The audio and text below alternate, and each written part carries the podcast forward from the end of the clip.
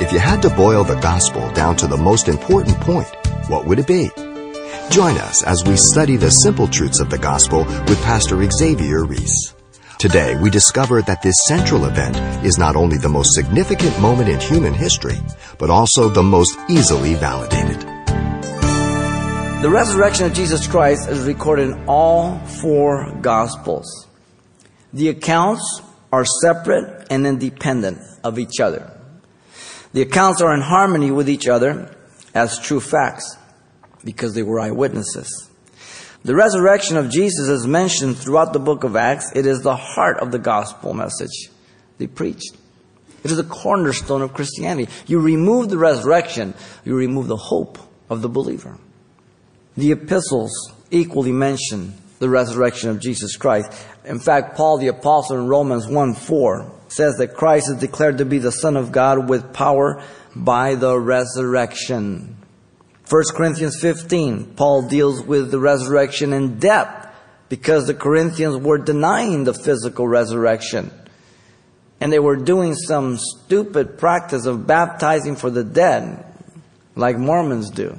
And Paul takes the erroneous practice of baptizing for the dead and he uses that to shoot them down, even though it's not biblical. He says, if you don't believe in the resurrection, why are you baptizing for the dead?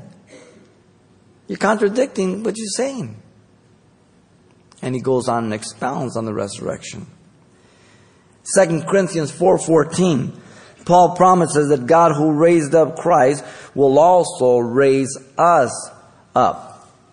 So the resurrection of Christ is a guarantee that you and I will be raised from the dead. Philippians 3:10 you know that passage Paul says he desired to know Christ and the power of his resurrection for life and service, the fellowship of his suffering, that he might obtain to the resurrection out from the dead.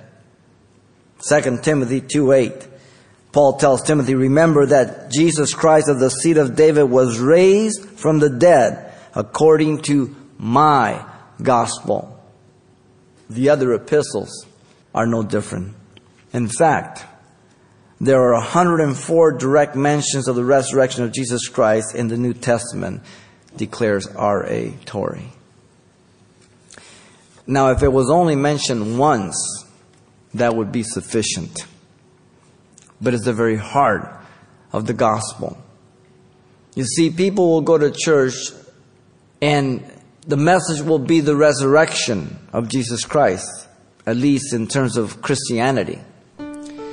But any other religion does not preach a resurrection. They may preach a reincarnation.